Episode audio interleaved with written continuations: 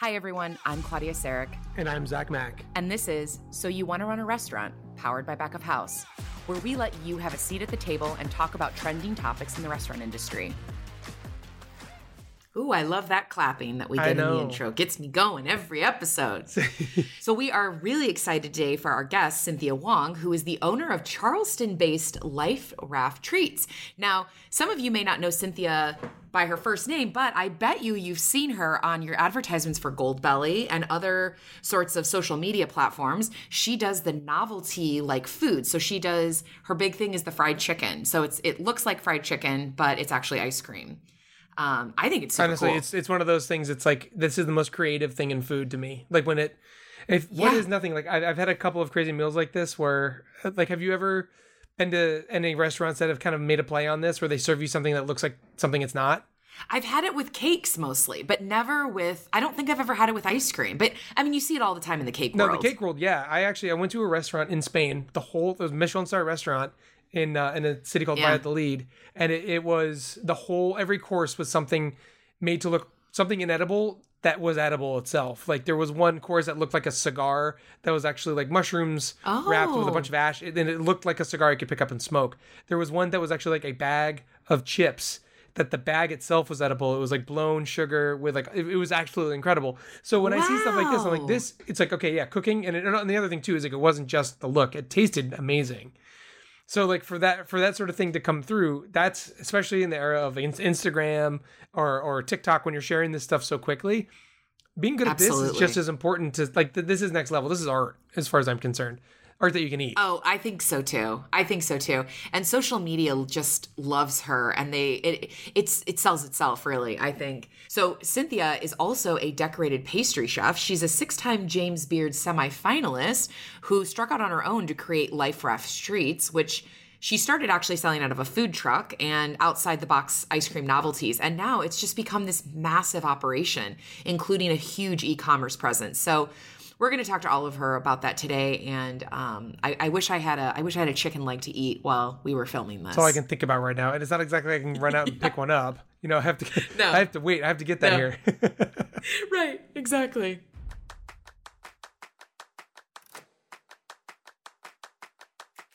All right. Well, uh, Cynthia, we are so excited to have you on the show today to talk to you about your career pivot, how social media and e commerce has fueled your business and your growth, and what's next for Life Raft Treats. Thanks for joining us. Thank you for having me. Hey, Cynthia, it's so nice to have you on. Um, I, will kick us off with a couple of a very easy question, kind of starting at the beginning here. Um, and from what I understand, before Life Raft Treats, you had a pretty well traveled and well recognized career as a fine dining pastry chef, which, in my experience, is talking to people, that's actually like one of the more uh, that's more complicated and interesting jobs in the field or in the industry. Um, what was that like, and what about that kind of work drew you into what you're doing now? How did that form where you're at? Um, well, one of the main uh, things that that kind of work drove me to was was getting out of it. Honestly, um, I know sounds. I wanted to ask that, but I didn't want. To I know it sounds terrible, but um, you know, I I kind of was a late bloomer, and sort of my career kind of took off when I was in my mid 30s, and was already kind of not really keen to be around a bunch of 20 year olds who wanted to drink every night, anyways, mm. um, and didn't really love that part of restaurant culture. Um, and as I had kids, I was like, okay, I, I kind of can't take these bros seriously anymore, and I kind of can't take this sort of like, oh, well, I worked 100 hours this week, well, I worked 130 hours this week, kind of thing. Um, and you know, I was kind of starting to see pastry chef jobs as really something that was beginning to die out, and the kind of job that I needed to have to be able to just put my children in daycare so that I could work, or these huge jobs with like big teams and multiple locations and I just got really exhausted from it and I found myself at a point where I didn't really love making food anymore and that was the whole point was to make food and love making it and that just kind of got worn out of me so I I bailed. Yeah. I also read somewhere that you said that you made over 80,000 croissants and that you never want to make another croissant ever again. That's 100% true. I will I will eat them with with great delight if someone else has made them. Yeah. But I if I I'm life will be fine if I never see another sheeter or a block of butter or any of that stuff ever again. Honestly, the, the burnout, and that's one of the reasons why I wanted to start with that question too, is because I know the burnout on that side is real, and sometimes that sends people screaming away from the industry entirely. But it, like it looks like obviously this is right. something that kind of helped you to to redefine what you do within the industry. So, and mm-hmm. obviously work balance yes. is a huge part of that. You're talking about with your kids and things like that. Especially post COVID, we're seeing how people are all of a sudden realizing there are a lot more important things in life. So, uh, I was really wondering. So, the I see the work life balance industry was a huge driver for you in general, but could you tell us like how how does that factor into what you're doing now too? Because that's I think on the top of everyone's minds as we kind of go back to normal uh, or yeah. God willing, go back to normal uh, and, and businesses kind of pick up right. where we left off. Yeah, absolutely. Um, well, within my company, um, people have the option to work a four day work week. Um, and, you know, we have uh, one member of production team who works five days a week because he's in school. And I just fully believe in I cannot exist without my team. I am nothing without them. I can't run this business. There's no point. And so I, they are honestly the top priority in the company. It's not really even the product. You know, the customer obviously is very important, but the team comes first every single day, all day long. Their needs come first. I will sell my furniture, I'll pawn my car before anyone has a paycheck that bounces or anything. Um, and so that was really informed by my experiences in restaurants and, you know, that kind of terrible restaurant culture where it just feels like, I don't know, like a giant meat grinder and you're going to get squished out of it. I just didn't want any more of that. And I didn't want to have a company where I did that to other people either. Um, and so that's just the whole thing. It's, you know, we have uh, everyone full time, part time gets six um, sick days, paid sick days a year. And oh, wow. that's that includes mental health. You know, if you're like, I am really tired and I'm fighting with my roommate or whatever need a day off, you take a day off. I, I, I don't want you to be at work if you are having you know, a rough time of things. Um, it also includes taking care of an ill family member or taking care of an ill pet or an ill friend. Like, I just really, really believe that life comes before work. And there's no, there's no excuses to ever, you know, have it be the opposite. That's awesome. Very refreshing. Okay, so you started, so you took those ethos and you decided, hey, I'm going to now create Life Raft Treats.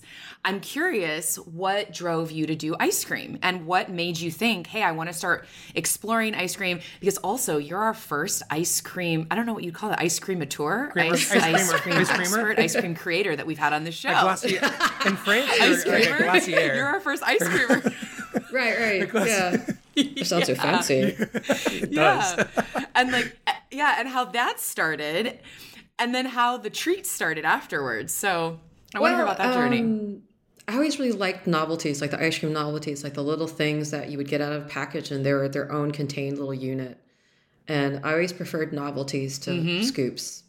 Um, but the, you know, again, the whole balance of life thing, the, the big factor was, well, I can, within certain boundaries, make everything I need to make and put it in the freezer and go to the beach.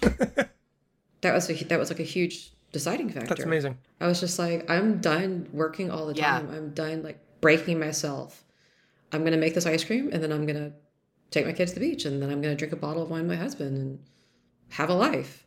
Um, but also, I was really, really inspired um, by a trip to the Ile de Ré off the, um, the Atlantic coast of France. There is an ice cream maker there named mm. called La Martiniere, and they've been there forever, and they just do amazing things. And I looked at that and I was like, God, it'd be so cool to do something like that. And so once I got backed into the corner of working in restaurants, and I was like, I got to get out of here. I was like, well, why not that? Like at this point, what's left?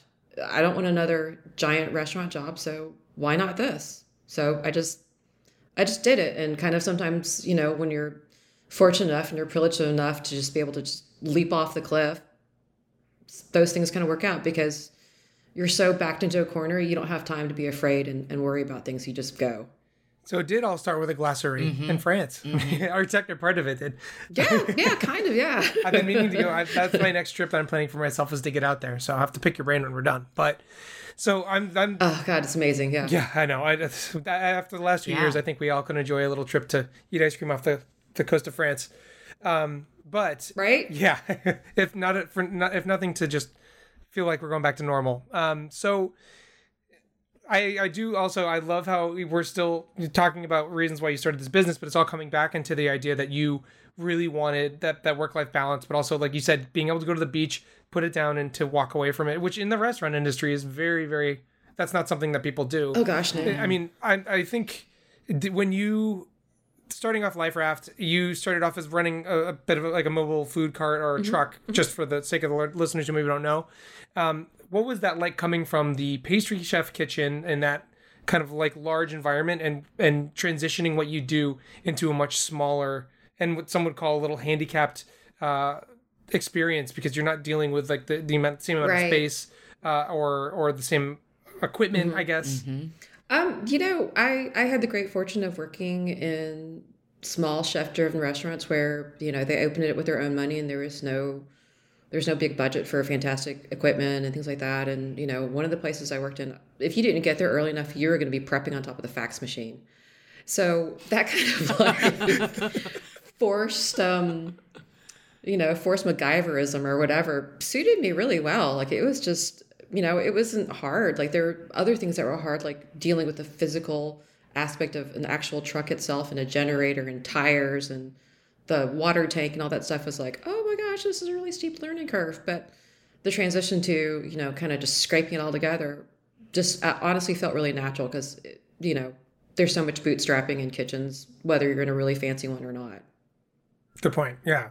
So I want to talk about now the not fried chicken. Sure. Um, which even includes the chocolate cookie bone in the yes. middle, which is super creative. And I love that all of these layers. And I feel like the thought process, I was reading about the ice cream and there's so much thought that goes into it. it like you said before, it's it has the novelty feel to it, given that you know you're recreating these mostly savory things in their ice cream and you take a bite into it and oh wow i didn't realize it. But there's there's so many layers. How did you develop that and when did you notice that it was really becoming a thing? Um it was one of those like total working mom exhaustion things where i had gotten him from work and this is when i was still in a restaurant kitchen. I got him from work and I think the kids were in the backyard and I was half asleep on the couch and I thought, you know, it would be really funny. It'd be really funny to make an ice cream drumstick looks like a drumstick. It, you know, it just kind of started off as like a stupid joke in my head. Yeah. And then I went to work the next day, and I was like, "Hey guys, let's let's make um, an ice cream looks like a piece of fried chicken." And they're all like, um, are, are you okay? Do you, do you, do you need to go home? Is this, what, what are you talking about? And I was like, just, just watch.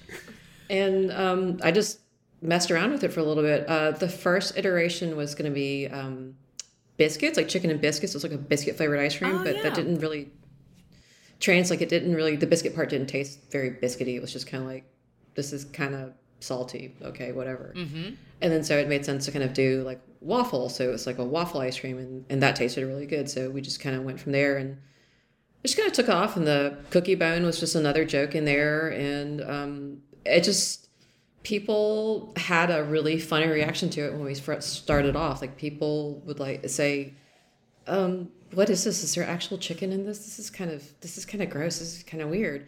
But then when you caught the attention of the people who got it and liked it, they were like, "Oh my god, oh my god, what is this?" And they would go get a friend and come back to the truck and say, "You have to eat this. Eat this right now." And that person would be like, "Oh my god, it was so great." So it was just one of those kind of things that just really grabbed people's attention one way or the other and it, it just worked. I was really lucky. You're super creative, and it's a very creative thing to do. I, I see a lot mm-hmm. of that. Like that's clearly, I, I think I feel like a lot of time pastry chefs have they're the unsung heroes of the culinary world because it takes that kind of creativity and that kind of expertise or that artistry to like come up with something like that. Your food looks amazing. I wish if anyone you know who's listening to this can go and Google it, they'll see what I mean. But it reminds me of that that fad that was happening on the internet for a second where everyone was like oh wait, this is actually a cake. Well, like when you cut into something, oh, you're yeah. Like, it's oh, not toilet. it's not toilet paper. It's cake. Yeah, yeah I, no, I love that. I, yeah. I love that stuff. I think it's just so funny, and I, I, you know, and a lot of inspiration came from the plastic food outside of Japanese restaurants. Oh, I was oh. obsessed with it when I was a kid. Like obsessed. I was like, oh my god, look at that. Look at that. Look at that. Look at that. Just like all the fake food. And I remember being somewhere with my parents and seeing the fake plastic food and pointing at it and saying, I want that. And my parents were like, um, I don't think you really do want that. I was like, no, I want that. And they made it. I can't remember what it was. It came out and I was like, yeah, I don't want this. You don't actually But it looks so cool. You know, it's, yeah, it's plastic food. I was like, oh my God, this is amazing. And just all that kind of like sort of mildly, I don't know, in, in our kitchen because, you know, we don't take ourselves very seriously. We call it prank food. It's like a prank almost. Prank. It's fun. It is. That I mean, that's the thing. It's so creative. It's unique. No one's expecting that, right? Yeah. Because not anyone can just jump into right. the kitchen and make something, make ice cream that looks like a chicken for fried chicken yeah. leg. Um, that's just really that is that's. I have to tell you, when I saw the Thanksgiving meal, I had to do. Do- I did a double take. yeah, I mean, honestly. first off, I, I, literally I did a double take. I thought to myself, "Wait, is this is all edible dessert? It's amazing." Uh, folks, if you haven't seen it, you need to Google it online and take a look at it. And I saw too that you sold out like instantly. You yeah. restocked and then it sold out again instantly. So people love it.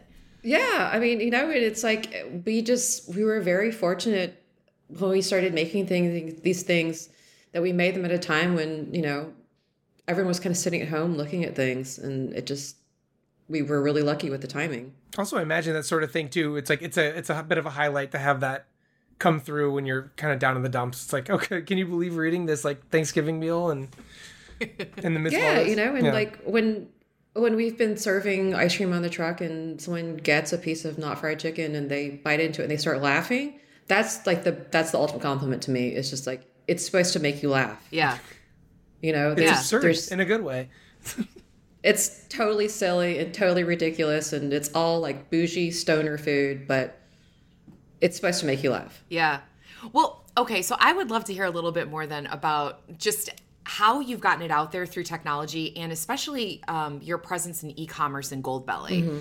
um, and how that's worked for you and how that's really helped grow this and your the exposure that your that your items have received through those platforms. Um uh, you know i like the first two years of of doing this, it was kind of a joke with me and my friends that I just had developed this other really expensive, time consuming hobby because uh, it's mostly just me, and I had this wonderful person. She's still with company, but she had been my intern at the last restaurant I was in, and she'd kind of drop in a couple days here and there, to sort of help me out, and it just you know, I was in a commissary and it just didn't really feel like a real company. It was just what I was doing because I needed to go somewhere during the day. and like when people would actually come and buy things from me, I was like, oh my God, people want this. This is amazing. This is incredible. And, you know, we were starting to do some sort of events and things like that in 2019. Um, and my husband still had a full time job outside of the company. And he was absolutely paying all the bills. And I was just doing this kind of like silly ice cream thing. And then when the shutdown happened, I was at home and I was like, oh my God, okay, we've, we've kind of sort of got to think about all this stuff. And, you know, everyone was trapped at home looking at their phones. And so it started to really work out for us. And we started getting more and more into the novelties and the really fun looking things. Um, and then so eventually in the fall of 2020, we started shipping through Goldbelly and it just, it took off. You know, because we're in Charleston and Charleston's great, but we still don't have a shop yet. But the market for funny novelties is, you know, it's it's kind of limited in a city this size. So we got to reach you know, a crowd of people that really like to eat, that really like to eat new, fun things, and also, that just really worked. In my us. opinion, a very we giftable just food. Really, item. really, really lucky. Yeah, no, it's it's an, yeah, you know, it's like how has it been? I've used Goldbelly to ship. My, get, I've shipped my dad in Georgia a bunch of lobster from Maine. Yeah, uh, it's like great. stuff like that. It's like it blows my it's mind. He was, he was thrilled by it. Actually, I am certainly going to send him a bunch of not fried chicken because um, oh, nice. I think it's a really cool idea.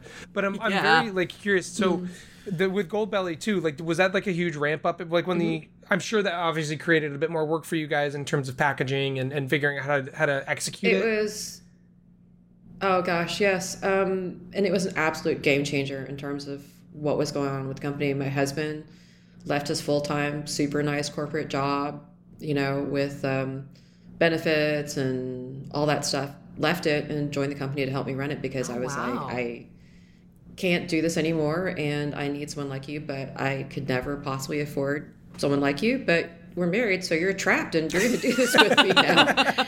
and so that, I was like, that's it, bud. Like, you know, you're, you're going to have to do this. And he was actually really happy to get out of the corporate world. He um, worked as a buyer and merchandiser at Whole Foods for 12 years. And oh, wow. Perfect. Um, yeah. Yeah, I, you know, I'm married to the spreadsheet king. It's it's amazing. Um, it's really good to have one of them in the family. I so can tell you. Yeah, right. Because I'm just like, ooh. Um, can we eat it? No. Then I don't know what to do. Um, so he joined the company, and he really helped push the company into a real legitimate business, like an actual legitimate business, where it was like, okay, well, we need to sell this many units at this time, and X and Y and Z, and started the relationship with Goldbelly. And not only was it just so life changing for the company in terms of just the amount of revenue that came in from Goldbelly, but just the exposure. You know, it was like suddenly there's this huge national platform where it just you would just see it kind of take off where someone who had a lot of Instagram followers or someone, you know, a celebrity would get a bucket and they would take a picture and then everyone else would get it and they would just kind of like you would literally see how viral things happen. Um, and that was just it just ultimately just changed everything and um, towards the end of 2020 we were like okay we have to stop doing this at a commissary. Like this is uh-huh. great and it's been really good but we need like an actual real on like factory and shipping warehouse. And that happened last year and since then um, we've quintupled sales from the year before. Wow. Which is just congratulations. yeah and i great. just thank you. And i just i just never thought that this weird little thing that i started to not have to punch the clock anymore at someone else's place i never thought it would become something that would support my family or that i would you know be able to support other people with. I, I really had no idea. I mean, it's funny because everyone we've talked to so far, obviously, we you're the first person who's working from like a, a different angle. I want to say with COVID, you know, a lot of people had to shutter storefronts or or shut down dining rooms, and that changed. I mean, mm-hmm. that changed their their whole line of business. But it almost sounds like what you experienced right. was almost like not not not enabled by the pandemic, but it was so you hadn't didn't have to deal with as yeah. much going into it, and and it's great that you've you know been able to take advantage of a tough time to to make something so awesome. I guess that's kind of what I'm getting at it. But well, you know, yeah, I mean, and the and the joke um, between me and my husband was that we never had enough money in the first years to actually make any big mistakes. like, like there was just like it wasn't a real enough of a business to actually be dealt any fatal blows. It was like, okay, well, we're gonna um, eat pancakes at home for three months and you know, not go to the commissary. Okay, big deal. Like it just, we were just really, really lucky. Um, and right before the shutdown, we came very close to signing um, a lease for a production facility that would have required a lot of build out and ultimately would have been too small. And we just got spooked because everything shut down. And it was just like sheer dumb luck, honestly. Like I would love to say that we had some kind of genius plan and things worked out, but it was just like, you know, timing, right? Luck. Right. So, something else that's come up a lot this season is people being in family businesses. And so I feel like now mm-hmm. you've kind of got you've you've gone from just you to your to your husband being involved. Mm-hmm. And so you've kind of you've entered that mm-hmm. family business territory. How's that been like for you? And also your kid was just oh, trying God. to jump on the interview. Your kids want to get yeah. on the on the podcast. Yeah. So. yeah um, it's it's great and it's also really tough. It's yeah. great because you know this person is 100% invested, is going to do whatever they need to do, um, and it's also really tough because you go home and there there they are. you go to work and there they are. and I know he gets his fill of me for sure. Um, like but, so many other couples you know, that were I'm, home working from home all throughout the pandemic together. It was like they, they lost the separation of church and state. right, right. Yeah. Um, you know, but I've just I'm so lucky to have him on my side because what he's good at is are all the things that I am terrible at, mm-hmm. and so he's just really, really good at them. He's he's a big friendly white guy, and I send him on the big friendly white guy missions. Like you know, if we need to go open a line of credit with a bank, he goes. He goes, talks to them, and smiles, and says, "Oh gosh, ma'am." It's so nice to see you again, and all that kind of thing. And I just, you know, lock myself in the kitchen and frown and make ice cream, and so it, it's great it work you know parts of it work out really really well I love that. They always say you're you're technically married to your business partner, right? I mean, I feel like that way with my business partners. It's it's yeah. definitely that. But if you can if you can manage to to to keep both, you know, like the the business side of it and the personal side of it working great, that you really are just nailing it out of the park because not easy to do. Um, yeah, that's that's yeah. great to hear. So, in terms of speaking of what we were kind of going back to what you're saying before, it sounds like you're, you know, thanks to a lot of your efforts and then your and your success over the last few years, you're ramping up and you're you're getting bigger as as time goes on. And I'm just wondering if you've learned anything through this process because it, you're a pretty unique company, but like it's kind of mm-hmm. Something you can expand upon and and and teach other people about. Is there anything that the process of getting bigger has taught you and anything that kind of surprised you anything you pass along to other people who are looking to do the same thing with their business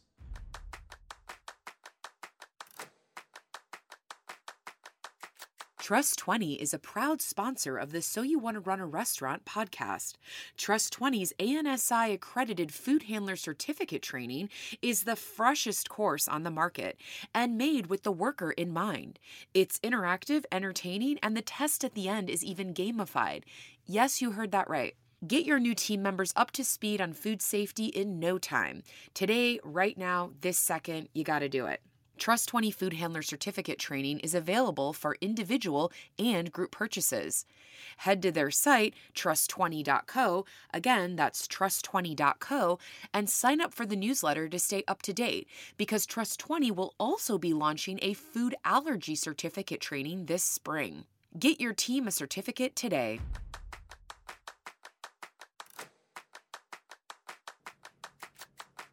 Um, just really prioritize what you spend that first clutch of money on.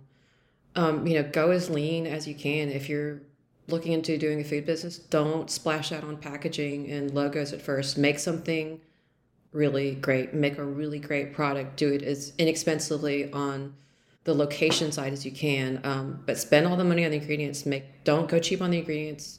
Don't do that. Mm-hmm. But you know, we were in a commissary for three years, and that like we the quantity and the volume that we did in the commissary now that i think about it, it was just insane. And i have no idea how i did this with my production manager hannah who's been there with me since the beginning. I, I have no idea how the two of us made that much food but we did. And we just did it.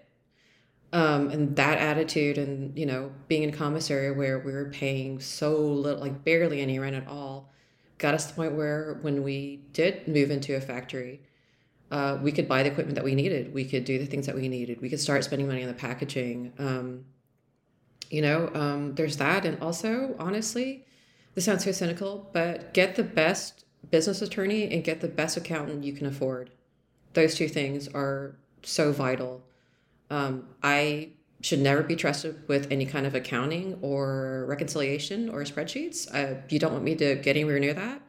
And so I know that that has to be done by somebody else. And um, as far as a business attorney goes, their advice is worth their weight in gold. Like you just will come across situations where you just really need that behind you. I was going to say it, it's. I feel very much the same way as you. I'm not the spreadsheet guy. I'm not like I think we all pay accountants for a reason and, and lawyers for a reason. Yes. You stick the words out of my mouth. They're yes. worth their weight in gold because mm-hmm even if you sat down and tried to figure it out, like it would take you days to do it. With something they could do probably in an hour. But that's definitely yes. one of those the the the true. Unless you happen to be a former accountant who was really good at making ice cream that looks like chicken, you know, congratulations. right. You've struck pay dirt. But right.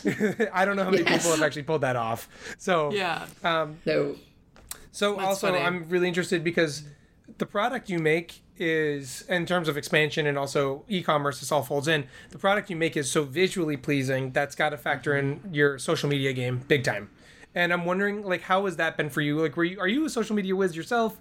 How how have you ha- managed that part of the growth? Because for a lot of people that's not an intuitive thing. Like you you can do it when it's a small operation but then all of a sudden when there's i, I even have a hard time with it right. and i consider myself pretty adept at it. So i'm just curious as to how you've managed that and and can I just add before you answer that? I would also yeah. say that your mm-hmm. stuff would be awesome on. I feel like TikTok audience and the oh, Gen oh, yeah. Z folks yes. would be obsessed with this yes. kind of thing. So I'm curious too if you've yes. if you've tackled the wonderful world of of, of TT. Ooh, I have not. I I am. I, I don't even think that I will be allowed to do anything on TikTok. I'm way too old. They'd be like, no, no, no, no, no. You're way too old. You can't have this. Just, you're gonna you're gonna like you're going to devalue TikTok by just getting on it, lady. Yeah. um, I am probably going to hire a social media manager this year because I am terrible at it.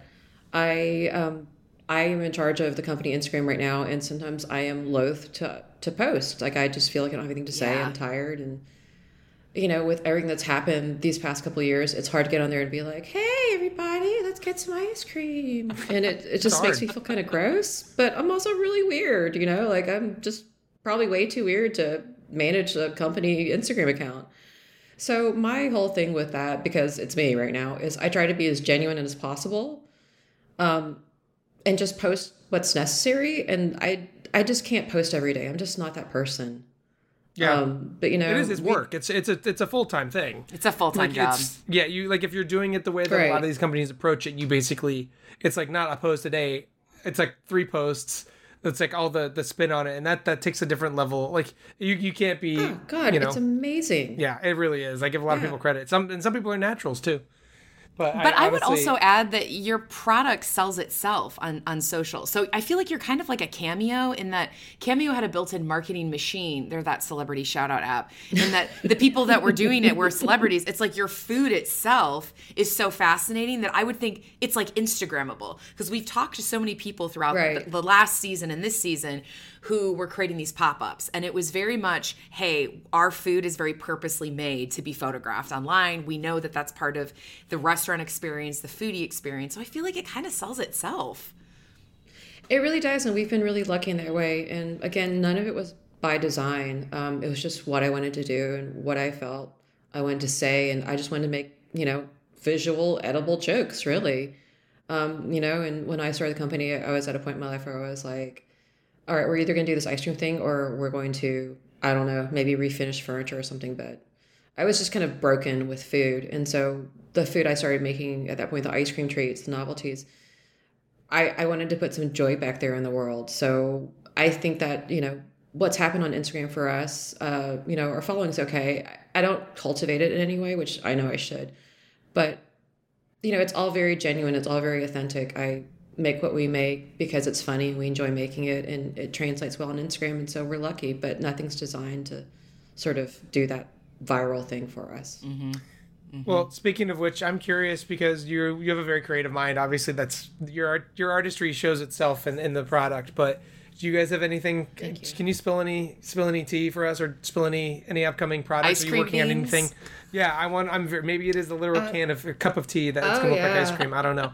There's some very we have some very very fun things coming up um, i don't know why i'm obsessed with making food look like meat but it's just always been a thing and i know it's just probably really weird but we are making uh, little ice cream uh, treats that look like mortadella Ooh. it's strawberry with um, crispy marshmallows and pistachios and we make it in like a cylindrical mold and then we dip it in um, caramelized white chocolate that's been tinted to look like the rind of a mortadella and they're hilarious like you look at them in the box and you just start laughing because it's totally ridiculous and it's, really funny um, we just started doing that we started doing that for chubby fish it's a restaurant in town um, they opened I about the same time Chubby that we did and it's been this oh, I love Chubby Fish They're so much. so We great. Yeah, we Um, I, I got to hang out with those it's guys. so They're good. so great. And I just, it's been the most fun relationship. They opened the restaurant about the time that we got started, and it's just been this real sense of like kinship with them, of growing at the same time. And, you know, James London, the chef there, I feel like we have the same sort of food brain. And so it's really, really fun to make things for them. So we started the mortadella for them. Um, for Mother's Day, we're making a really nice box of ice cream bonbons, so like nice little bites of ice cream that look like really nice high end chocolates in a nice chocolate box for mom for Mother's Day. And for Easter, um, I kind of went, fell down this rabbit hole of antique metal chocolate molds from the 30s and 40s, like bunnies and rabbits and all that kind of thing. So we are making stand up 3D rabbits and ducks that have a chocolate shell, but the whole inside is ice cream. Oh, very cool And those are really, I just realized you do have a lot of built-in like uh, malleability with holiday stuff. I like Valentine's Day must have been huge for you.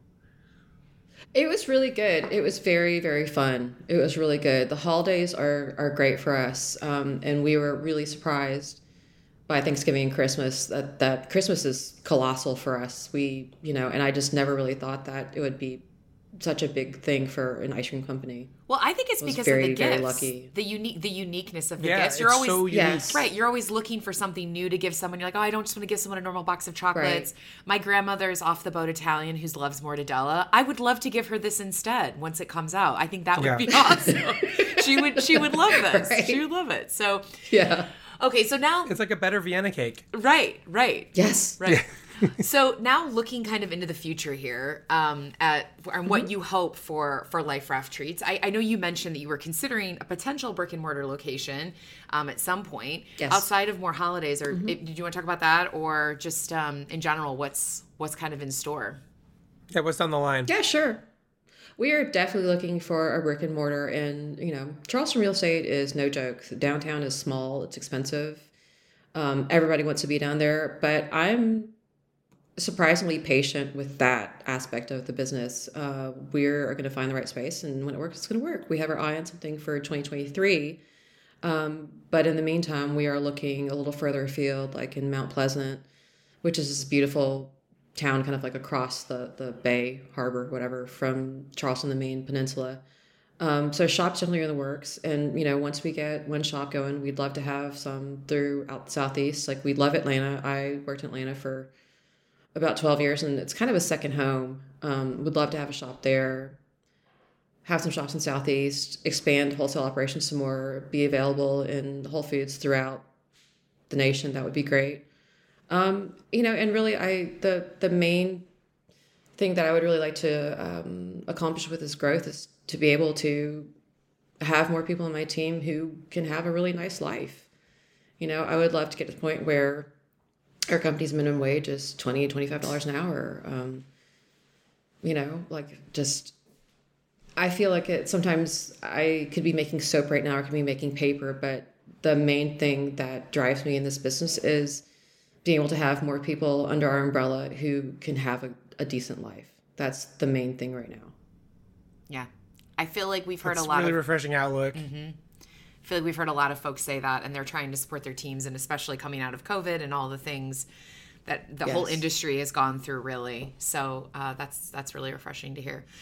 All right. Well, I will certainly be looking forward to all of the treats coming out here. And before we let you go, Cynthia, we would like you to do the tasting round, which is our rapid fire round of three quick questions. First thing that comes to mind. First up, most memorable dessert you've ever eaten besides your own. Oh my gosh. Um, I had this in. Uh, there's this really small town um, right inside the Spanish border in France, and I stayed at this amazing little bed and breakfast there, and had simple, really simple, nice sorbet, uh, fruit sorbets with like this almond mousse, and it was so simple, but it, eh, just so simple and just just astonishing, and how pungent and bright the flavors were, and the texture of the mousse. Yeah. Oh, that sounds. I'm great. definitely getting my tra- travel recommendations from you. Was that Biarritz? Uh, no, it was um, a town called Yo, L L O. It was tiny, yeah. tiny, tiny, tiny, tiny town. Now I'm definitely getting my travel recommendations for you before I go back to France. Yeah, sounds great. Yeah. You know, sometimes it's the simple things though. It's like if you can find the most amazing yeah. vanilla vanilla right. cupcake, I'm like sold, man. Yes. You can get that right. Yes, absolutely. Or just a simple chocolate and chocolate and get the chocolate frosting flavors and the and the right cocoa. Mm-hmm. I mean, come oh, on, yeah. that's that's it's not easy to do. Uh, okay, mm-hmm. next question. Restaurant technology or just technology in general in your business that you couldn't live without? Uh, our blast freezer. Mm. I was going to say freezing. Freezing. yeah, freezing. Our blast freezer. We have a blast freezer that can harden 450 pieces of ice cream, like 450 novelties. Wow. In about 15 minutes. It goes from um, like a internal temperature of zero to negative 45 in about 15 to 20 minutes. Oh my gosh. Wow. So don't. Yeah, like we have to wear gloves when we pull things yeah. out of there because it'll take the skin off yeah. your hands. I was going to say, so wow, don't put your hand in there anywhere near it, is what you're like saying. Dry ice effect. yeah. Yes. Wow. Yes. Okay, and last question, and um, I feel like Zach could mm-hmm. answer mm-hmm. this too. I feel like he's answered this for himself. A place you've never been that you'd love to visit? Uh, anywhere in the South Pacific just the the islands and the water and the huts and no one around and just yeah. Yeah. Yeah, that sounds nice. It sounds very tranquil, especially now sitting here in all in the winter in the winter snow of Chicago. Um, I, I will take any beach or tropical tropical sunset, tropical weather right now. So. Yes, For sure. Well, thank you so much, Cynthia. This has been a pleasure talking to you. Thank I love you guys. Yeah, what you're absolutely. Building. Thank you. Love your treats. This was so fascinating, and um, I really look forward to seeing your success and the business that you're building. Thank you here. so much.